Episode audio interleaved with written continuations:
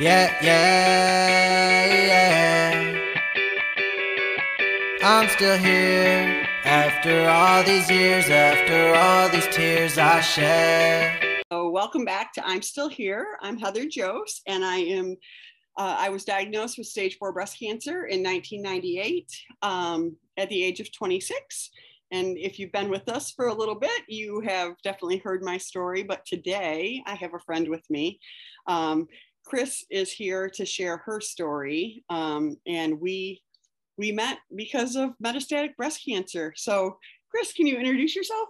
Hi, I'm Chris Stark, and I um, was diagnosed at first when I was 30 back in 2008, mm-hmm. and then um, stage two at that time, okay. and then diagnosed um, at age 39 in 2016 at stage four. Okay. So at age 30, you had your kids were how old? They were four and six. Okay. And what did you mm-hmm. do for treatment then, or what was the plan? I had a double mastectomy at the University of Michigan.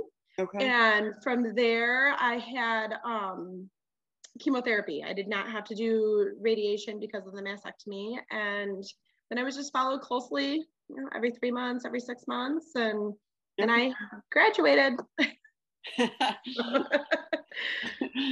uh, did you ring a bell?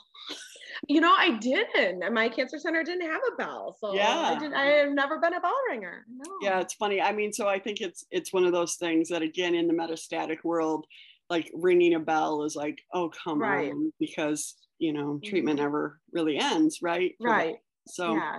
um, so but 39 or so 30 and 39 so nine yep. years in nine between.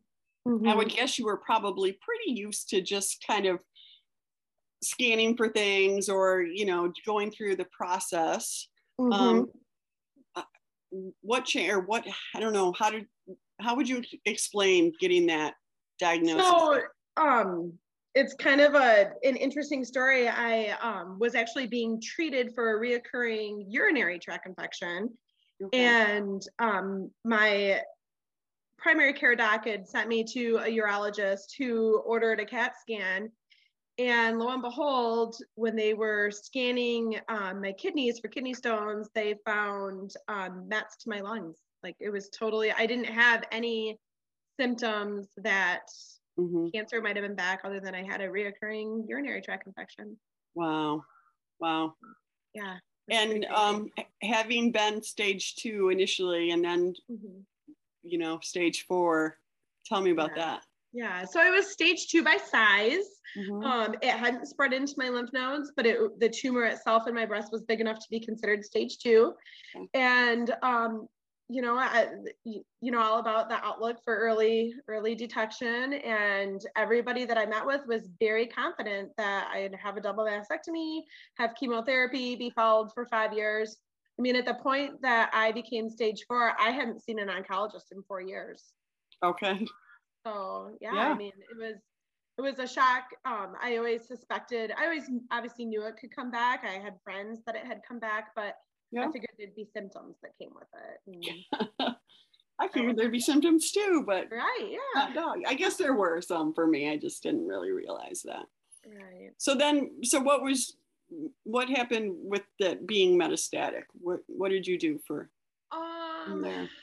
Gotta think back. What did I? The first thing we did was um, I I saw my oncologist here, but we went right to U of M. I had a lung biopsy there, so we could you know get all the information that we needed about the tumor, so we knew how to treat it.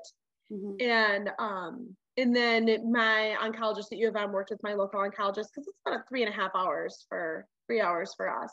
Yeah. Um, and so we developed a plan and um, i took ibrance for four and a half years which was an oral drug that worked very very well for me with very minimal side effects. Okay. And did you you were still working?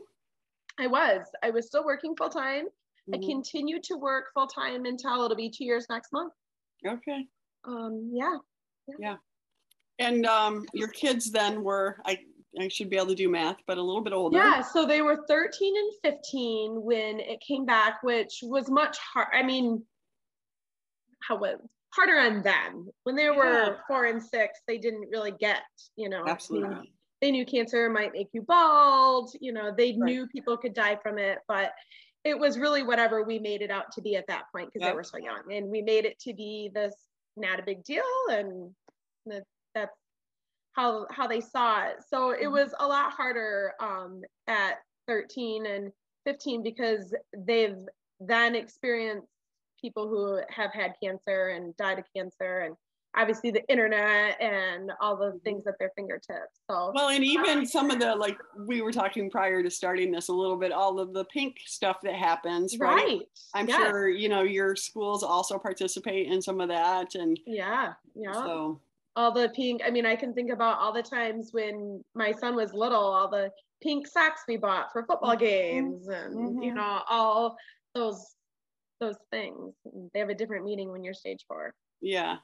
So it was, you know, how did you how did you put it to them, or did you just kind of so we were very honest from the very beginning that we were stage four. We were hopeful that there were going to be treatments that were going to give me a good quality of life but you know these are these are the statistics and these are the facts um, we kind of figured with the internet at their hands living in a small town and just doing what was right we knew that we just needed to be completely honest and upfront with them and Mhm. um, I'm to this day we still are. Every time that I've had progression, I've said, well, we're not going to tell the kids so we can all be together. Well, within three hours, you know, we're FaceTiming or whatever, and I'm just telling them because it's just information that's hard to, to keep from them. Yeah. Okay. So let's talk a little bit. I mean, you progression, which is Yeah, probably the scariest word, right? In Right. in, in Yeah. all of this. Yep, for sure. So the first round of progression I had um, was after four and a half years of my initial stage four diagnosis. Mhm. Um, and again, I didn't have any symptoms. I was seen at that point every six months for what would be considered a routine CAT scan. Mhm. And it picked up that the tumors in my lungs um, were growing. So in my first four and a half years of treatment, I never, I I had one, I should say, time where um, tumors had shrunk in my lungs. That's where my my cancer is. But um, since then, I just remained stable, which in the beginning was I didn't like the word stable. I, I wanted it to go away, and then you Yeah. quickly um, hear other people's stories, and you realize that stable is really it's, it's a good goal to have. Like, Yeah, absolutely. Yeah. Um, so uh, real briefly after that, I had a treatment for about four months. That was terrible. It made me feel terrible, made me look terrible, and it didn't work. So Okay. we moved we moved on quickly. Um, my oncologist was a big advocate for clinical trials. Okay. And in my limited knowledge of cancer treatment at the time, I always saw clinical trials as like the end. Like Yeah. that was the last resort. That's what people did when they ran out of all their options. And so, after a lot of discussions with her and some discussions with uh, my oncologist at U of M and some own education, I realized that kind of cl- qualifying for a clinical trial is like winning the lottery almost in the Yeah. cancer world. Like, Sure. I have friends that have now passed on that would have loved to have qualified for a clinical trial. Absolutely. So I decided to go that route. And Okay. the first clinical trial that I did was oral, and it worked for 10 months. And Okay. so uh, with progression, typically the drug timeline can kind of get smaller and smaller pretty quickly. Okay. Um, so we were we were really, I mean, we were bummed that we had progression, but we were happy that we had 10 really good months on that drug. Yeah. Um, and so I just last week started my, I guess it would be my fourth line treatment, and it's also a clinical trial. It is um, IV, but it's really pretty fascinating how far treatments have come. It's an antibody treatment, and it is designed to attack the cancer cells. And then the little bit of chemotherapy that's in with this antibody treatment is designed to then eradicate those cancer cells.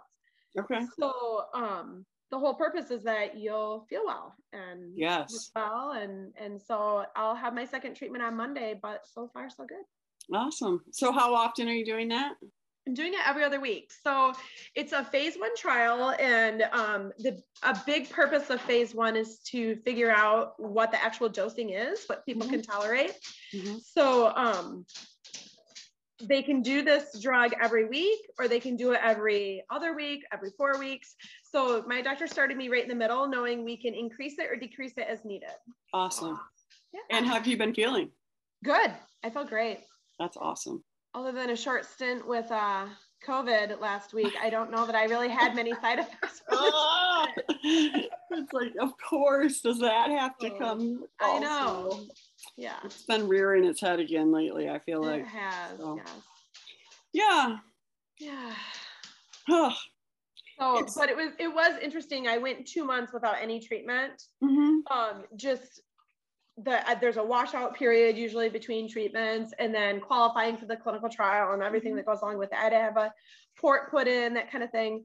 Mhm. Um, it's interesting how that two weeks goes by, and the first month I was still saying washing out the other chemo, but then the last like three four weeks have been amazing because I real I'm like, oh, this is what it's like to feel normal. Like you like Okay. all of the side effects were gone, and it's kind of you. We're so used to what our normal is, we kind of forget what a real normal might be like. Yeah. Yeah. I I think that's true. I think it's that kind of balance of like, you know, wanting to live this really normal life, right? But mm-hmm. having to accept that there are things that are going to be issues, right? For Right. when you're mm-hmm. on a medication, when you're, you know, doing those, you know, all sorts of things pop up. But Absolutely. yeah. Oh, Mhm. Chris. So like when we a few weeks, it's been I don't know a month or two ago when um, Mhm. Katie and I talked, and the Yeah. the the three of us oftentimes talk together, Mhm. and and I think it's always um, I so appreciate you coming on and talking about something that everybody everybody worries about right Mhm, progression right. and it's really Mhm. hard to talk about um, but it's also very much a reality of of Mhm. this world and right. and what would you say in terms of is there how have you felt supported or what helps you when you as you've had to deal with this a couple times Um, that's a hard question to answer. Um, I think I find a lot of my hope in the fact that I continue to qualify for these clinical trials. yeah It's it's exciting to be part of how science is progressing and especially progressing away from the traditional chemotherapy and um, that type of thing. Uh, I like saying that like I have an, a, a plethora of friends out there, mainly in the virtual world, but some Yeah. that I've known personally, like Lara and Rhonda, that Mhm. they would have given anything to be in my shoes to have these opportunities. yeah So I, even though like I can't say that there's like this circle of support. Of course, I have support from my friends and family, but they don't. They try to understand what I'm going through, but they don't really understand Sure. what I'm going through.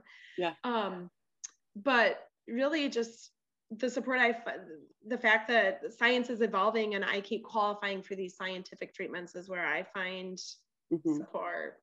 okay If that makes Yeah. sense. yeah it does i mean to me it's you know having watched you as you know this has happened i every time i think oh this is going to be the one like this is Mm-hmm. Right. the one Yes. you know what i mean and that's what i just i keep hoping too like this is going to be the one that just says nope we'll Yeah. quiet this right down you Yeah. know and give you years and and it's Mhm. like what is that magic bullet and i, I know Right. that sounds maybe like crazy optimistic but i'd i'd rather live that way than Absolutely. you know, Sure. so Yeah. yeah so speaking of living that way um yeah. your your kind of tagline is get busy living Yes. Yep. tell me a little Um, bit about that Yeah. So in my early stages of stage four, um, I think you know you obviously you know of Lara MacGregor and her Mhm. Hope Scarves Foundation, and so she grew up in in the same little community that I grew up in. So um, and we were diagnosed early stage at the same time, and then fairly similar stage, um, late stage, and she and I would talk on occasion, and there's two things that she said and did that really resonated with me. One of them was one day she said somebody had passed this along to her and just said, you know, don't be sad. Why would you want to spend your day sad?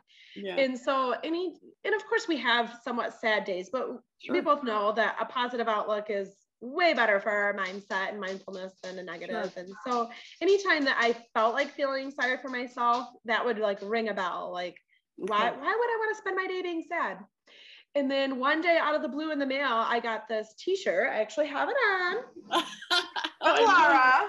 Oh. She, she sent it to me and it said get busy living. And it was just like, how fitting is this for yeah.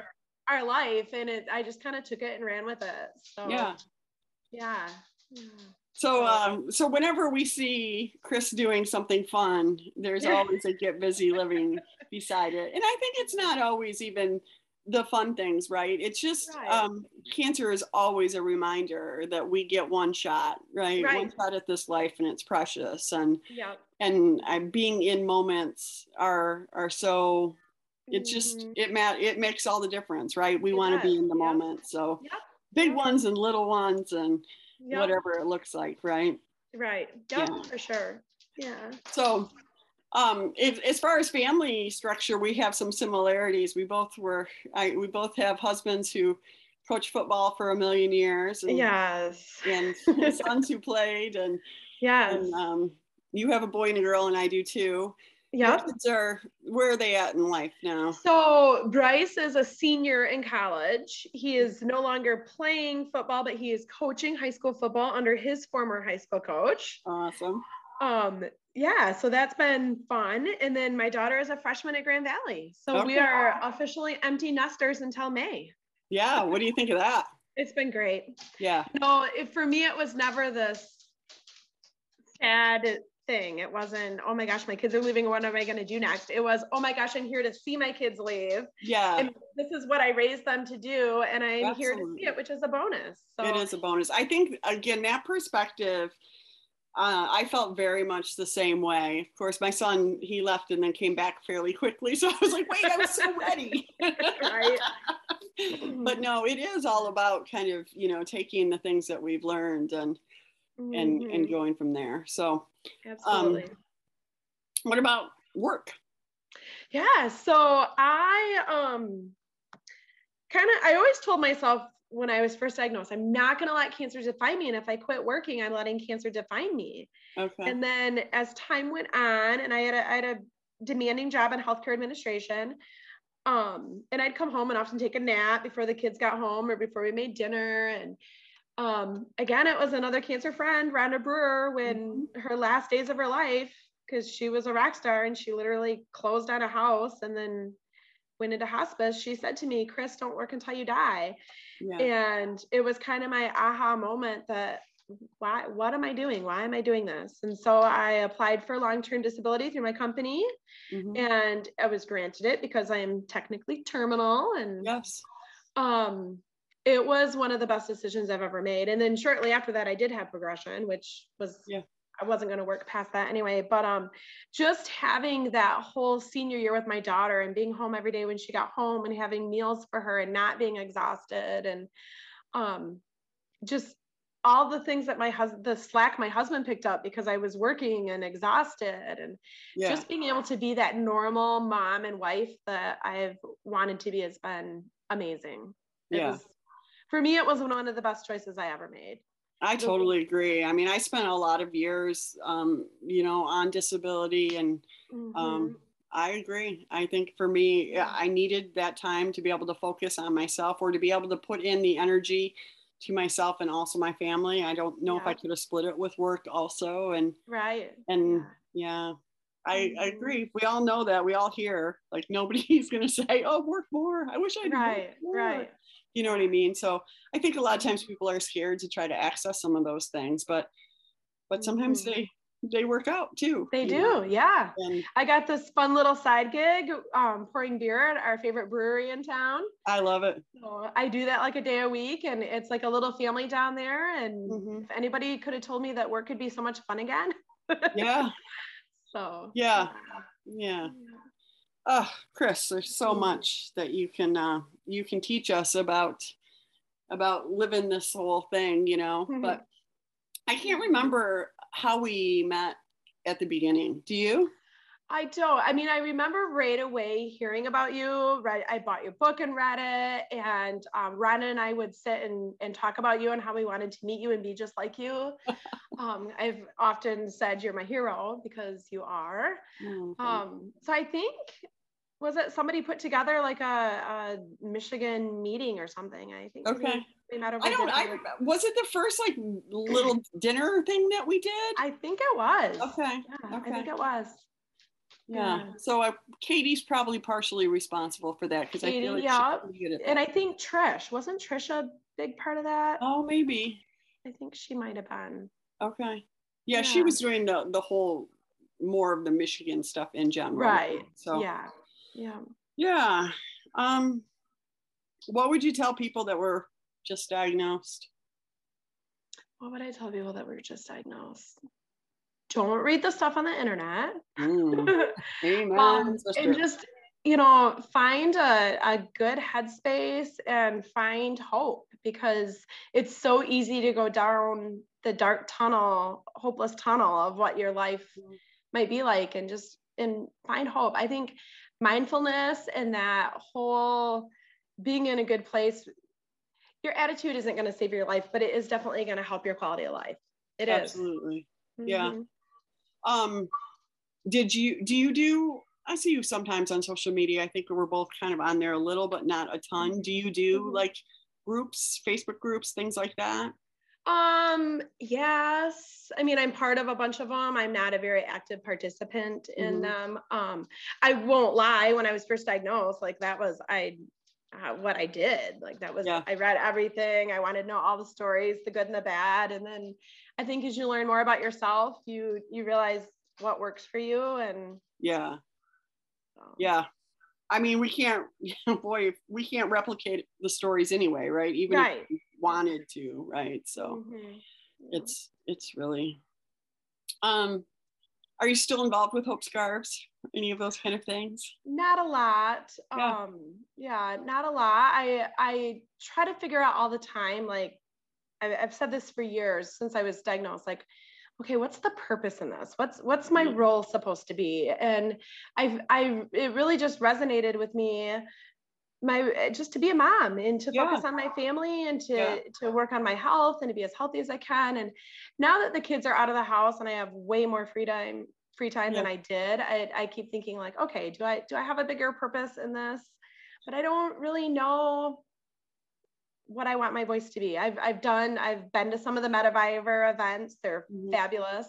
I've um helped with the color of courage through Hope Scarves. Um i'm just not really sure what my calling is Yeah, and I think sometimes it doesn't have to be cancer related because I think Mm-hmm. again that it just so relates back to how we live our lives, right? And right even so much, you know, what what you're showing your kids too in terms of im- im- importance of being in moments and you know, Mhm. I think sometimes yeah.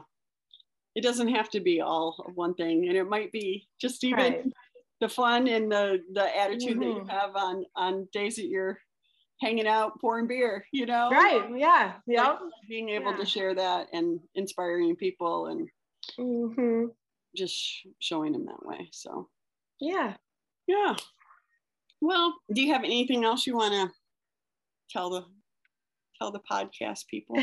Not that i can think of right now. Okay. Yeah. So i was thinking maybe sometime if we Mhm. can uh, make it work we'll see if we can uh, get our husbands all to jump on here too Yeah, and- that'd be and fun. talk about a little bit about caregiving and Mm-hmm. and supporting each of us through all of that um, I I know I've tried to get Larry to talk about it, and he has a little bit, but he's fairly reluctant in that. "Oh, I just did what I was going to do, but I think there is really a big Mhm. a big piece in that as well. Mhm. So for sure yeah, yeah, but I just want to say thank you for coming. yeah thanks for having me yeah, and and maybe um, we could also just do a, a Chris and Katie meeting at some time too to talk about just. I'm sure there's Mhm. other things as well, and yeah that'd be awesome for ideas. Yeah, yeah, yeah. I'm still here after all these years, after all these tears I shed. I'm still here And I'm walking this earth like I should be. There was days that I didn't know if I would be. Yeah, yeah. Now I stand tall with my feet in the ground and my head in the clouds. Cause I'm still here like I should be. Yeah, yeah, like I knew that I could be. Here we go, here we go.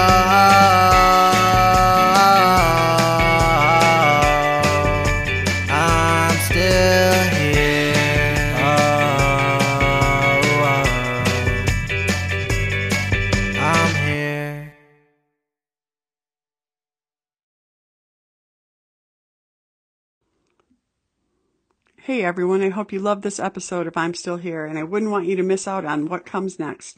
So be sure to rate, review, and follow this show on Apple, Spotify, or wherever you get your podcast, especially if you found it helpful. We need all the shares, likes, stars, and love we can get. We'd also love to hear from you. Leave your comments and questions, and we'll incorporate them into future episodes. Have a great day.